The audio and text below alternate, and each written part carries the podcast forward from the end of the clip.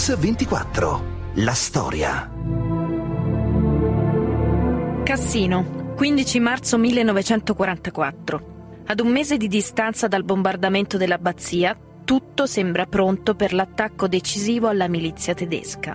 Alle 8.30 del mattino gli aerei alleati cominciano a bombardare la città di Cassino. L'azione dura fino alle 12.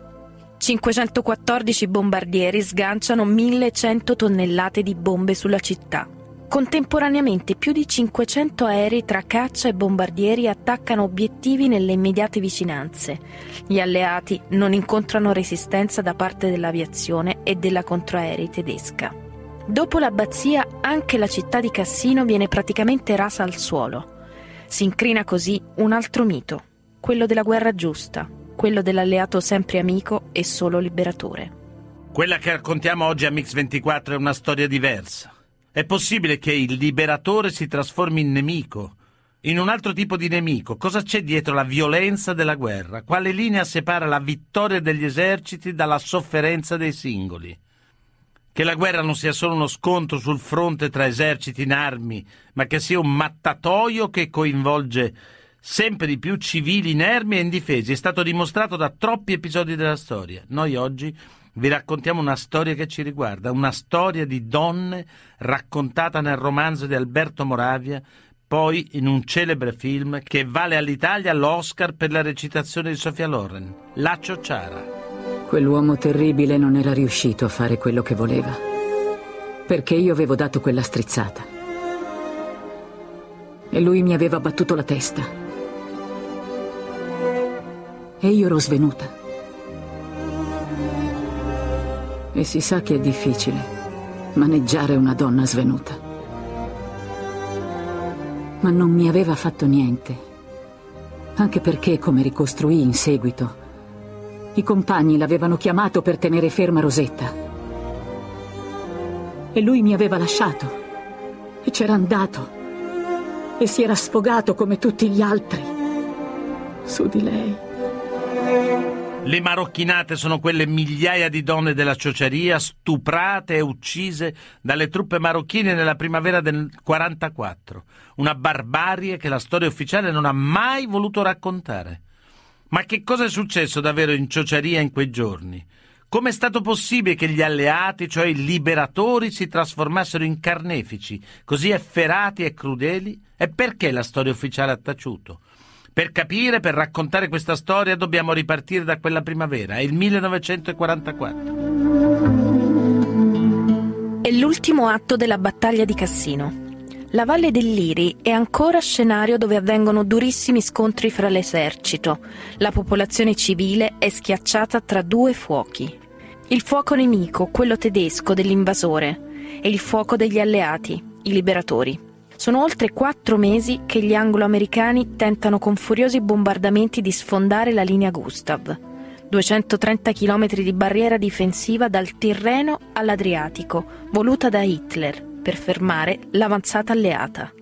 La gente vive nel terrore di morire sotto le bombe, come testimoniano gli abitanti di Esperia in provincia di Frosinone. Diceva mio padre, nascondetevi, nascondetevi, dice perché tutti gli aerei che bombardavano. Noi siamo passati sopra i morti, perché la strada è piena di morti.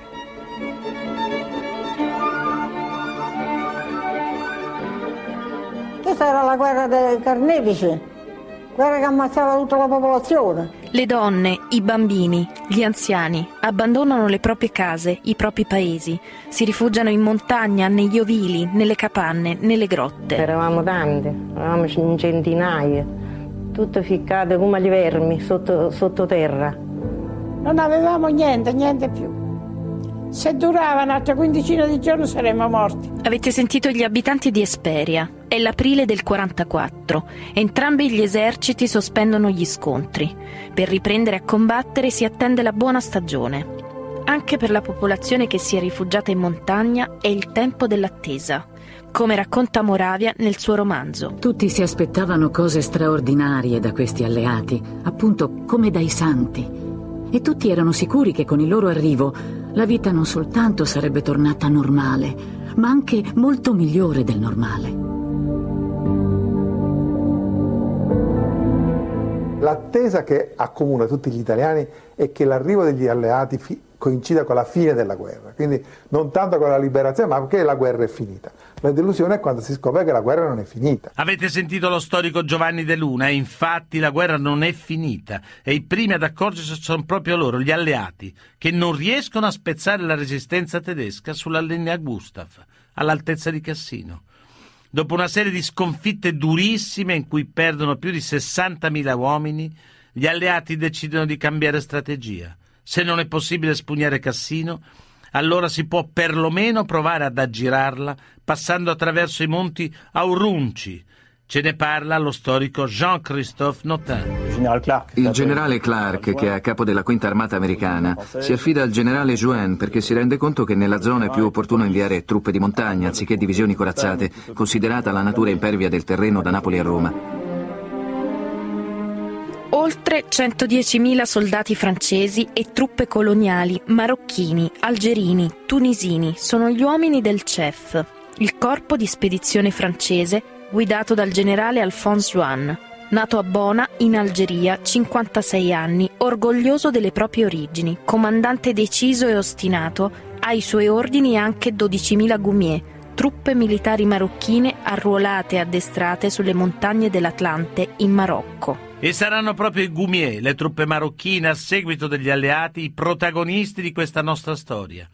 Il piano del generale Alphonse Juin scatta alle 23 di giovedì 11 maggio del 44. 1600 cannoni cominciano a bombardare le postazioni tedesche e 45 minuti dopo le truppe di Juin attaccano il Monte Faito, nel cuore dei monti Aurunci. In un'intervista esclusiva concessa alla storica Daria Frezza, Ben Bella, l'ex presidente dell'Algeria, che nel 1944 era un ufficiale inquadrato nelle truppe del corpo di spedizione francese, ricorda così quei momenti. Quando gli altri, gli angloamericani, venivano respinti dai tedeschi e non riuscivano ad avanzare, noi arrivavamo e attaccavamo. Attaccavamo di notte. Eravamo truppe d'assalto non stavamo fermi in trincee. Abbiamo combattuto sempre, e a volte a 2000 metri di altitudine, nella neve, nel gelo. Io stesso ho rischiato di morire. La montagna era piena di corpi, c'erano tanti morti da tutte e due le parti. Eravamo in prima linea e i tedeschi erano di fronte a noi. Volevamo trasportare i nostri morti in un lenzuolo o sulle spalle, ma non potevamo. Sono i soldati del CEF, il corpo di spedizione francese, che aprono agli anglo-americani la strada per arrivare a Roma. Così li descrive Silvio Palombo, abitante di Esperia. Portavano delle tuniche così, di tutti i colori. Portavano dei capelli lunghi, sporchi,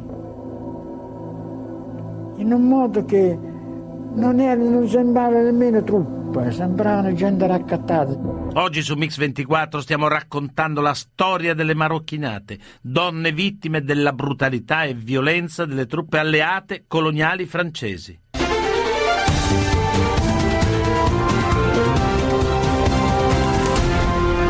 Mix 24, la storia. Rieccoci su Mix 24, quella che stiamo raccontando oggi è una storia dimenticata quella delle vittime delle truppe marocchine che grazie al loro coraggio riescono a sfondare la linea Gustav. Per le popolazioni di quelle zone, le popolazioni civili sembrano la fine di un incubo. L'invasore tedesco si è ritirato e ora si apre un futuro di speranza e libertà. Ma in realtà non è così. Le truppe coloniali, al seguito degli alleati, iniziano a saccheggiare, a rubare, a devastare, uccidere e violentare. Per quelle popolazioni civili dunque l'incubo è appena iniziato, ce ne parlano gli abitanti di Esperia. Quando sono arrivati i marocchini, stiamo a fare la sfoglia, che dice che hanno arrivato alleate, invece sono venuti i cani. Noi stavamo aspettando gli americani, la cioccolata. Dice, arrivati gli americani, arrivati gli americani, tutto col fazzoletto, eh, e invece erano arrivati i diavoli. Mi ricordo che mi sono attaccata a mia madre e allora essa ci hanno dato una scarpata in fronte, al momento l'ammazzavano. E a me mi hanno trascinata, botte pure perché io non, non ci volevo andare. I marocchini mi hanno ammazzata, mi stanno portata via, mi hanno violentata, mi hanno scarnita tutto, in faccia tutta sgrampiata. Quando mi è successa la disgrazia, no? Ci stanno pure le cugine mie, là da gente, li stanno a sparare. Perché volevano che non, ci facevano quello che non hanno fatto, no? Tenia 15-16 anni da lì. Le botte che mi hanno dato, forse era più morta che viva, non lo so com'era. Sì, pure mia madre, mia madre diceva quello che fa mia figlia, le mie nipoti, fatelo a me. No. Avevo 11 anni e mezzo. Pensavo di morire, sì, dico, mi ammazzano. Se mi ammazzavano forse era meglio che veniva via. Come a Gesù Cristo quando li portavano, che le una fragellenne, mi hanno fatto in quella maniera a me. Io, mi stavo aspettando il colpo mio.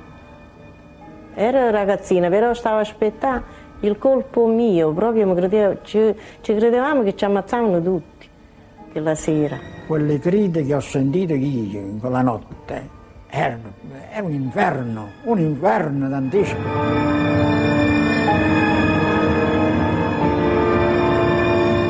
Sembravano delle belve che sbranavano, sbranavano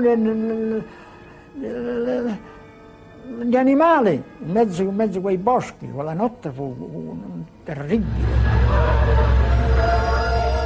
Sono i giorni degli stupri di massa. La violenza delle truppe di colore del corpo di spedizione francese travolge tutto e tutti. Il paese maggiormente colpito è Esperia, 2500 abitanti. Il 17 maggio subisce l'attacco frontale della fanteria algerina e marocchina. I tedeschi cominciano a ritirarsi a nord, lasciando libera la strada per Roma. La popolazione resta in balia della furia incontrollata dei Gumier. Il sindaco del paese, Giovanni Moretti, in un convegno a Cassino il 12 novembre del 46, leggerà in un suo intervento. Si contano 700 donne violentate, cioè la quasi totalità delle donne, tutte ammalate. E non vi dico di quale male. Molte morte, altre moribonde. Ai marocchini sono imputati gli stupri di massa, i saccheggi e a volte uccisioni di parenti o di chi si ribellava di fronte a questi stupri, come raccontano gli abitanti di Esperia e Castro dei Volci. Io ebbi una sorella strupata, percossa, un fratello ammazzato. E scappavamo da tutte le parti perché poi erano armati e resistergli era pericoloso. Quando poi la mattina siamo arrivati là, eh, subito, appena arrivati, presero mia sorella te, che era piccola. Un colpo alla montagna, un povero padre per difendere la figlia, li ammazzarono. Sono venuti due, uno è entrato dentro e l'altro è rimasto fuori. Mio padre quando ha visto quello che è entrato dentro, allora dice, mo, che succede? Ha cercato di entrare pure lui, quello che stava fuori l'ha sparato. È morto subito, l'ha sparato e è caduto proprio così, a papà.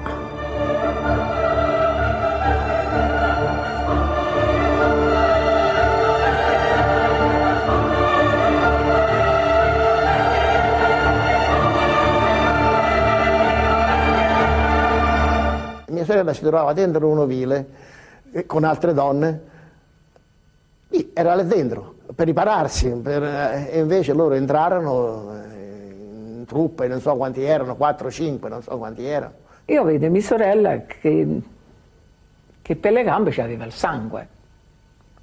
Io dissi mamma, dice mamma che hai fatto Flaminia? È caduta. Violenza senza fine, documentata anche da lunghe relazioni dei carabinieri. Il 28 maggio 1944 il capitano Umberto Pittali scrive Caso particolarmente raccapricciante, quello di una ragazza di 12 anni presa da ben 12 marocchini. Il 90% delle persone che ha attraversato la zona di operazione delle truppe marocchine è stato derubato di ogni avere, come anche molto alto è il numero delle donne violentate. All'interno di questa ondata di violenza che colpisce l'elemento femminile c'è tuttavia un'altra forma di violenza ancora meno comprensibile, meno accettabile da parte della comunità. È la violenza perpetrata a danno di uomini e bambini. In un'altra nota del 28 maggio del 44 il capitano Umberto Pittali dichiara Notevole anche il numero di atti contro natura commessi a danno di uomini. Molti casi vengono taciuti. A Esperia nessuno è risparmiato, neppure il parroco del paese, don Alberto Terilli, come testimonia l'intervento in Parlamento della deputata Maria Maddalena Rossi del 7 aprile del 52. Perfino il parroco fu legato ad un albero e costretto ad assistere allo spettacolo. Poi anche di lui fu compiuto tale scempio che ne morì. Una violenza feroce, totale, assoluta, è la violenza del vincitore sui vinti inermi, una violenza che è la stessa da sempre in tutte le epoche, in tutte le guerre. E allora lo stupro non è altro che la vendetta, l'intimidazione, un altro modo per prolungare l'orrore della battaglia. Ce ne parla lo storico Jean-Christophe Notin. La guerra in Italia dei soldati marocchini è come la guerra del 14-18, sotto la neve. Sei mesi di terribili battaglie, non dimentichiamolo. Combattimenti spaventosi in condizioni spaventose. L'esercito francese non aveva grandi mezzi e subisce moltissime perdite. Questo può aver spinto, aver eccitato, tra virgolette, i soldati marocchini. E ciò spiega le violenze quelle che venivano chiamate danni collaterali. Secondo gli storici anche le violenze e gli stupri dei soldati coloniali sono solo una delle tante facce dell'orrore della guerra. In un'intervista al quotidiano Il Mattino del 93, lo scrittore marocchino Tar Ben Jalloun, a proposito dei Gumier, dice Era soprattutto gente che viveva sulle montagne. I francesi li rastrellarono, li caricarono sui camion con un'azione violenta di sopraffazione e li portarono a migliaia di chilometri da casa a compiere altre violenze. Le loro azioni brutali vanno inquadrate in questo contesto. In Marocco, ovviamente, sono gli eroi di Cassino. Con tale accanimento svolsero questo loro compito che da 12.000 eh, uomini alla fine del, del, dell'operazione in loco eh, si ridussero a 7.000, lasciando evidentemente sul territorio migliaia di morti e fornendo un contributo in vite altissimo a questa spedizione. Avete sentita la storica Silvana Casmirri, ma neanche il sacrificio dei Gumier può far dimenticare quei terribili giorni di sofferenza per le popolazioni civili della ciociaria. Ma quante sono state realmente le marocchinate, le vittime di quell'orrore? E perché ancora oggi non è possibile stabilire un numero esatto? Ce ne parlano gli storici Jean-Christophe Notin e Giovanni De Luna.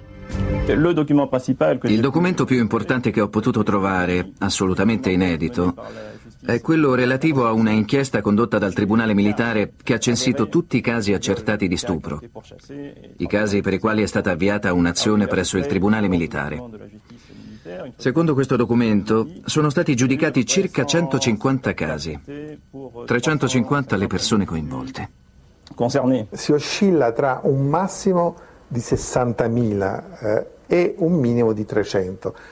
300 sono i procedimenti aperti dalle autorità francesi nei confronti dei presunti autori degli stupri, 60.000 sono le richieste di risarcimento avanzate alla fine della guerra. Tutti gli stupri sono stati attribuiti ai marocchini, ma sono stati commessi dagli americani, dai tedeschi, dagli italiani, come purtroppo accade in tutte le guerre.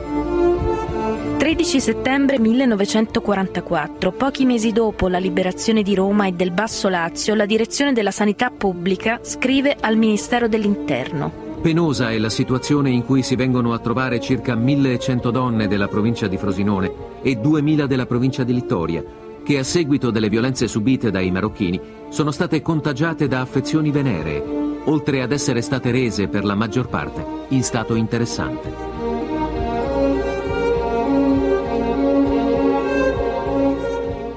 Mi fermerei a una cifra indicata recentemente da uno studioso, Battistelli, a, a, a 3.000, 3.500 stupri, che mi sembra un ordine di grandezza sufficientemente preciso. Tutto questo risulta tanto più drammatico in quanto eh, il tutto avvenne in un arco di tempo estremamente compatto, dal 12-13 maggio al 27-28 maggio. Poi le truppe marocchine eh, ripeteranno questa tragica esperienza anche a carico di altre popolazioni, nel Viterbese, in Toscana, ci sono testimonianze eh, diffuse anche nella Valdorcia e via dicendo.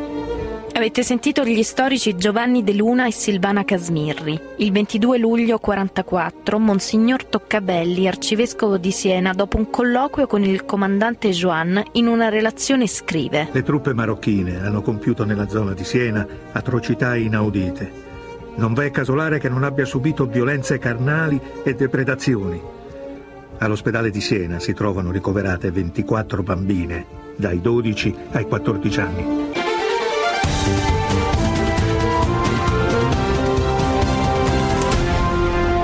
Mix 24. La storia.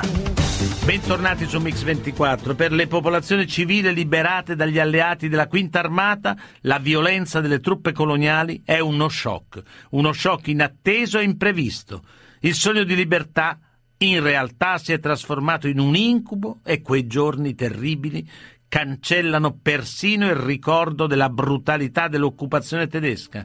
Ce ne parlano gli abitanti della ciociaria. Io fui fortunato perché a casa mia si, insta- si installò un, reparto, un autoreparto tedesco e io feci amicizia con eh, un graduato e dato che lui non parlava italiano, io non parlavo tedesco, eh, con, parlavamo in latino, praticamente, praticamente ci esprimevamo in latino. Non abbiamo avuto torto nemmeno un capello, sono stati gentilissimi i tedeschi. I tedeschi ci hanno portato via capre, pecore, viveri, ma hanno rispettato le nostre donne, i nostri risparmi. I marocchini si sono precipitati su di noi come demoni scatenati. Ma com'è possibile che dei soldati comandati da ufficiali francesi abbiano potuto commettere delle simili atrocità contro i civili inermi? Com'è possibile che nessuno degli ufficiali abbia visto quello che stava capitando? E com'è possibile che nessuno degli ufficiali sia intervenuto a fermare quegli stupri di massa? Forse una risposta è in un misterioso proclama attribuito proprio al generale Alphonse Juin. Oltre quei monti, oltre quei nemici che stanotte ucciderete, c'è una terra larga e ricca di donne, di vino, di case. Se voi riuscirete a passare oltre quella linea senza lasciare vivo un solo nemico, il vostro generale vi promette, vi giura, vi proclama che quelle donne, quelle case, quel vino, tutto quello che troverete sarà vostro, a vostro piacimento e volontà, per 50 ore. E potrete avere tutto, fare tutto, prendere tutto, distruggere e portare via, se avrete vinto, se ve lo sarete meritato. Il vostro generale manterrà la promessa se voi obbedirete per l'ultima volta fino alla vittoria. Avete appena sentito uno stralcio del messaggio che il generale Juin avrebbe inviato alle sue truppe coloniali alla vigilia dell'attacco finale sui monti Aurunci. Si tratterebbe di un volantino scritto probabilmente in francese o in arabo, ma sulla cui autenticità non esiste alcuna prova storica certa. Quel proclama potrebbe anche non esserci mai stato. Forse quello che oggi viene attribuito a Juin sotto forma di proclama è solo una specie di carta bianca lasciata ai soldati coloniali prima del sacrificio finale, la promessa di un bottino di guerra da spartirsi dopo l'assalto. Ce ne parla lo storico Jean-Christophe Notin. Questa voce può essere stata messa in giro dagli italiani o dagli alleati, non ha importanza. Tutto quello che so è che è solo una leggenda, può avere un'origine qualsiasi. Non è credibile che il generale Jouen, che era un uomo molto vicino, molto legato ai suoi soldati, che si preoccupava della sorte della gente del luogo e dei suoi uomini, non è assolutamente credibile che lui, proprio lui, abbia dato l'ordine a un esercito intero di mettere a ferro e fuoco un paese. Proclama, carta bianca o semplicemente complicità omertosa del comando, i cittadini vivono così l'arrivo delle truppe. Io ho visto che questi soldati si sono comportati come, eh, come truppe di, eh, di, occupazione eh, liberi di fare quello che volevano. Hanno dato carta bianca, hanno fatto tutto quello che volevano e hanno, hanno passato. Il 28 maggio 1944 il capitano Pittali in una nota scrive Appare chiaro che gli ufficiali francesi lasciano ai marocchini una discreta libertà di azione. Da qualcuno è stato anche detto che agli irregolari marocchini spetti il diritto di preda. Ma ci fu allora questa promessa da parte di Juin? Un generale alleato avrebbe promesso ai suoi soldati l'impunità per le violenze, i saccheggi e gli stupri? L'ex presidente algerino Ben Bella, nell'intervista esclusiva concessa alla storica Daria Frezza, racconta la sua verità ed è una verità scomoda. Per me la colpa non è assolutamente di Alphonse Juin. Al contrario, lo stimo, anche perché era un pienoir, un algerino. Penso che un ufficiale non avrebbe mai dato un ordine del genere al suo reggimento. La responsabilità è dei francesi. Ci sono stati degli ufficiali che hanno detto avrete 48 ore di libertà, potete fare quello che volete. Ero lì quando ci hanno riuniti per dirci avete carta bianca per 48 ore. Sono sicuro che l'ordine è venuto dagli alti vertici. Vi assicuro però che nel mio battaglione non ci sono stati casi di stupro. Questo non è mai accaduto. Dunque, secondo l'ex presidente algerino Ben Bella, la responsabilità di quell'orrore non sarebbe del generale Juin, ma addirittura degli alti vertici militari francesi. Ma è possibile veramente che sia andata così? Una risposta a questa domanda forse nei rapporti tra Italia e Francia degli anni della Seconda Guerra Mondiale. Nel 40 Mussolini rinnega il patto di non belligeranza stipulato con Parigi e invade la Francia. È quello che passa alla storia come una pugnalata alle spalle di Mussolini. E la memoria di quel tradimento resta viva nei francesi anche l'8 settembre, quando l'Italia e Francia si trovano fianco a fianco alleati contro i tedeschi. Una diffidenza, un odio che riverbera nelle parole anche dello stesso generale Juin in una lettera scritta il 24 maggio del 44 all'alto comando francese subito dopo la violenza in Ciociaria. C'è sicuramente esagerazione, ma questi fatti rischiano di discreditare un esercito composto prevalentemente da elementi coloniali. Per quanto forti possano essere i nostri sentimenti nei riguardi di una nazione che odiosamente tradì la Francia, noi dobbiamo mantenere un'attitudine dignitosa. La pugnalata alle spalle del 10 giugno del 40. I mitragliamenti contro i civili in fuga nella valle della Loira. C'è un contenzioso da saldare che spinge i francesi alla vendetta, secondo lo storico Jean-Christophe Notin e l'ex senatore del Partito Comunista Angelo Compagnoni.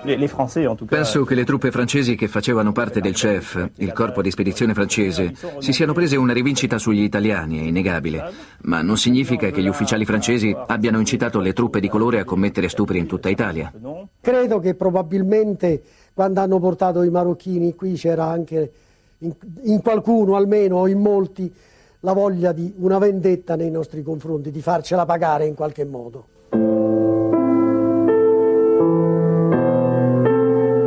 Invano la popolazione supplicava gli ufficiali francesi per l'intervento. Essi rispondevano con una risatina e una smorfia ironica.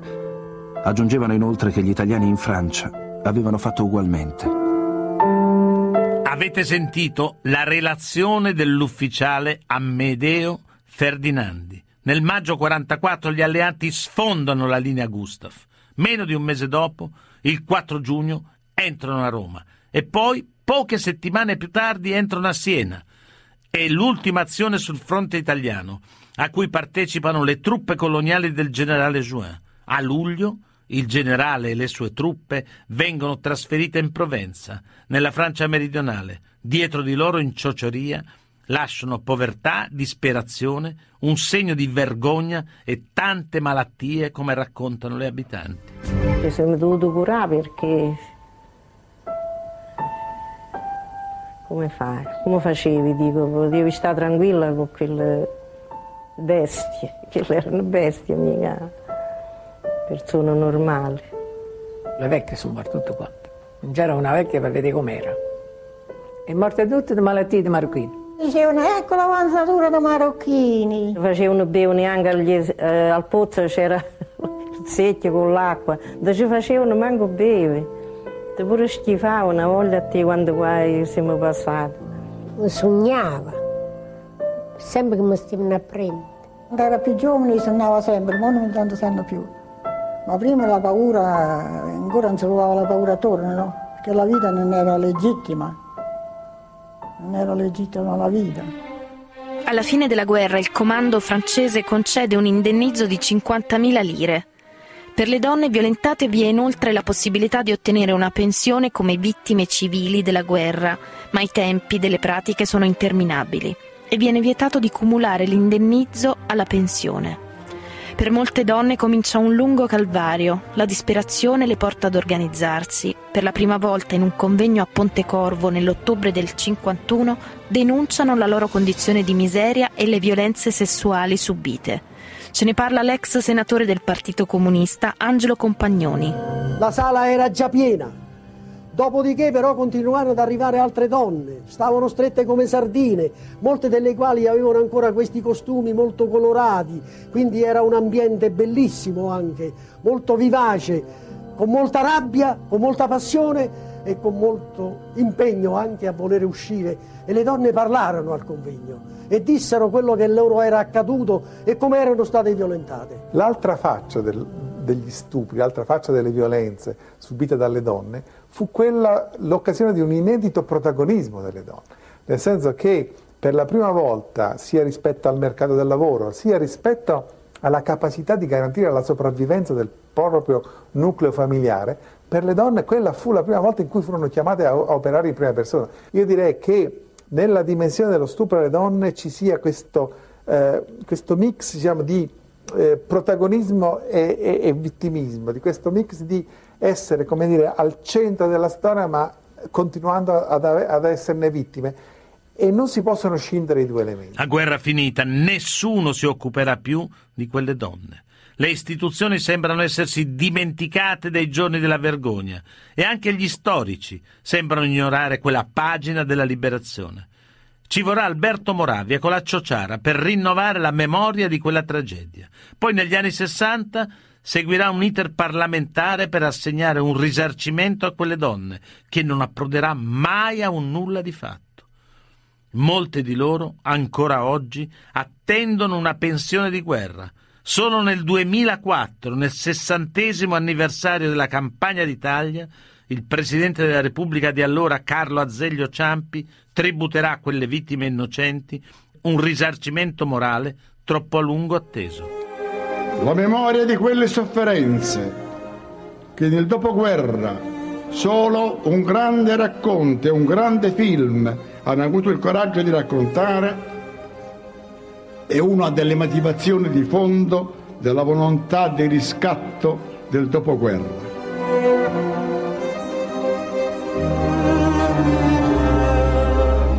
Nessuno potrà mai perdonare le violenze inflitte alle donne, ai bimbi, agli anziani, ad Esperia e in tanti altri paesi.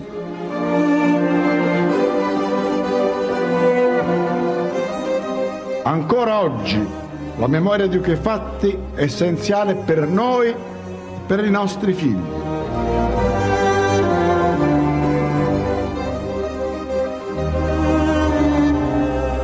Sono il presidente dell'Associazione dei Reduci Marocchini che hanno combattuto sul fronte italiano, inquadrati nel CEF, il corpo di spedizione francese.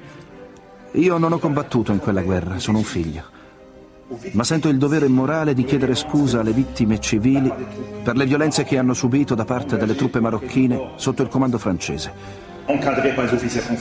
Naturalmente so che le mie scuse hanno soltanto un valore simbolico e non potranno mai risarcire le sofferenze di quegli uomini e di quelle donne.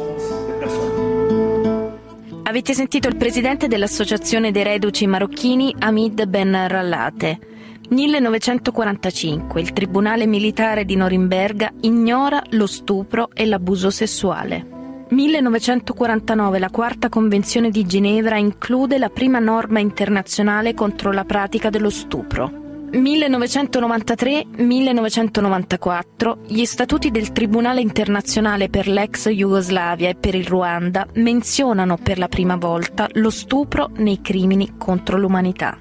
22 febbraio 2001. Il Tribunale penale per la ex Jugoslavia, in una sentenza storica, condanna tre miliziani serbo-bosniaci per lo stupro e la riduzione alla schiavitù sessuale di donne bosniache. Il capo di accusa, per la prima volta, viene considerato un crimine contro l'umanità.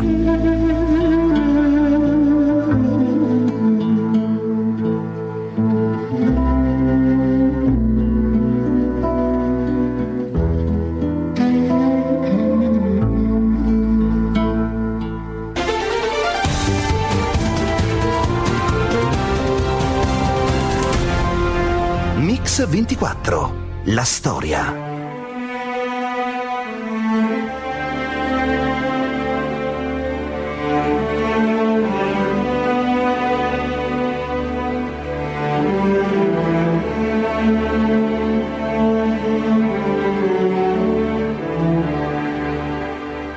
Marina Liuzzi, autrice di questa puntata sulle donne in ciociaria. Com'è nata l'idea? L'idea è nata durante una chiacchierata con una delle autrici del, del programma della, della Storia Siamo Noi, Daniela Ghezzi, tutto però è partito da una riflessione, ehm, era il 2004, fino a quel momento a parte il cinema eh, con la Ciociara di De Sica, poi la, insomma, la letteratura con il libro di Moravia, eh, quella pagina mh, eh, così dolorosa della nostra storia, appunto gli stupri in ciociaria, era stata una pagina oscurata, eh, dimenticata dagli storici e negata. Allora ci siamo dette, è una storia che vale la pena raccontare perché la, la Rosetta di Moravia della Ciociara esiste, bisogna andare però a cercarla. E quasi nessuna delle donne ciociare vittime de, insomma, degli stupri dei soldati alleati appunto del Maghreb eh, aveva mai raccontato davanti alla telecamera la propria esperienza drammatica vissuta da ragazzina, da poco più che bambina.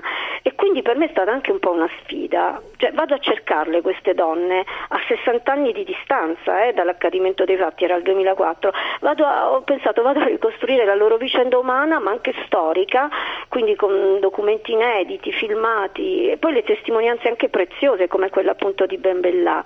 C'era anche una cosa che mi affascinava molto eh, del, del, tema della violenza in guerra, cioè la guerra ed è stato anche affrontato nel documentario, la guerra contempla tutto, lo stupro, le torture, eh, non c'è più alcun limite e a me interessava proprio l'altra faccia no, della guerra, quella al femminile, mm di quando appunto la donna diventa bottino di guerra, lo stupro proprio come atto sistematico.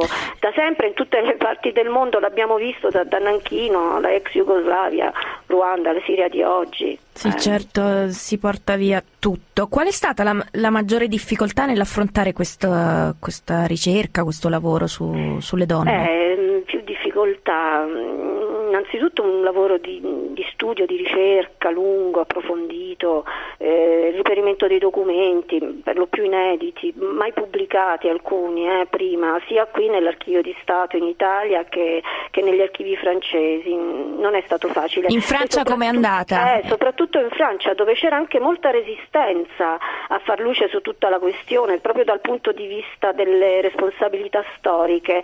Poi ho trovato, poi, poi c'è anche da dire questo, la difficoltà a trovare un punto di equilibrio proprio tra il racconto, cioè la realtà storica no, degli stupri di massa e il ruolo dei soldati marocchini per evitare di cadere nell'equazione semplicistica marocchino uguale stupratore, quello veramente insomma, è stato difficile da, da, un lato e dall'altro la ricerca, la ricerca delle donne in ciociaria, le mm. cercate nelle campagne, mm. nel Frusinate, appunto tra Ceccano, Esperia, i paesi più colpiti, no?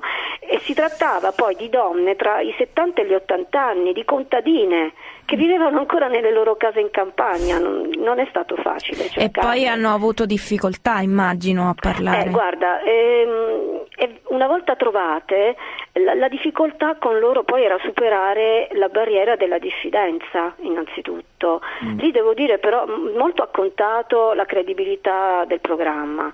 Poi ho installato a poco a poco con loro un rapporto proprio insomma, con loro un rapporto si sono fidate. Eh, alcune ho dovuto incontrarle più volte, ho passato ore e ore a parlare con loro, a farmi raccontare la vita, l'infanzia sotto le bombe, le, le violenze subite. E, insomma hanno, hanno, pianto, alcune mh, mm, sembra una sorta di confessione. Eh, e solo tre, solo tre di loro alla fine hanno accettato di farsi intervistare. Su quante? Eh, guarda, ne avrò sentite almeno nove, dieci. Ricordo ancora che una di loro era la prima volta che parlava apertamente veramente senza mezze parole della violenza subita, lei aveva 11 anni, pensa, e ne parlava davanti a sua figlia, davanti a sua nipote, giovane, poco più che ventenne, ed è stata proprio la nipote, me lo ricordo, a convincerla, è stata lei, la, la nipote, che ha detto nonna fallo per me, per non dimenticare, perché è una testimonianza importante la tua. E tra quelle che non hanno parlato? Ne ricordo una in particolare che poi non mi ha, non mi ha concesso l'intervista, a un certo punto ha, si, è, si, è, scoperta, ha tirato sui vestiti, mi ha fatto vedere una grande cicatrice sulla, sulla pancia mm. e lì, lì è stato terribile. Cosa ti ha insegnato questo lavoro mm, su Eh, questa proprio storia? questo, guarda, la, la cosa che mi ha più colpito eh, di quelle donne, che poi mi è rimasta dentro eh, anche a distanza di tanto tempo, di tanti anni, è stato il loro coraggio, innanzitutto proprio il coraggio di vivere nonostante tutto, i pregiudizi, la vergogna, poi il coraggio di raccontare. E, la, e la sensibilità di, di persone umili che hanno compreso invece la valenza, il valore della testimonianza no? in, un- in un documentario. E poi guarda il pudore, il pudore con cui hanno raccontato ciò che nessuna donna vorrebbe mai vivere. Ma oggi si è arrivati a capire se ci sia stato un ordine preciso dei battaglioni delle truppe marocchine o degli alti ufficiali francesi? Eh, guarda, un ordine preciso è difficile dirlo, anche gli storici hanno posizioni contrastanti. Resta comunque la, la valenza delle testimonianze, abbiamo visto i documenti, Ben Bellà racconta la sua verità, dice no, a un certo punto la responsabilità è degli alti vertici francesi. Detto questo, io resta, credo ancora, mh, quella degli stupri in ciociaria una ferita aperta, che in parte però, come abbiamo anche sentito, no, la più alta carica dello Stato ha cercato di sanare eh, nel 2004 consegnando appunto la medaglia d'o- d'o- d'oro proprio alla città di Esperia. Bene, grazie per questa testimonianza, Marina. Grazie a te.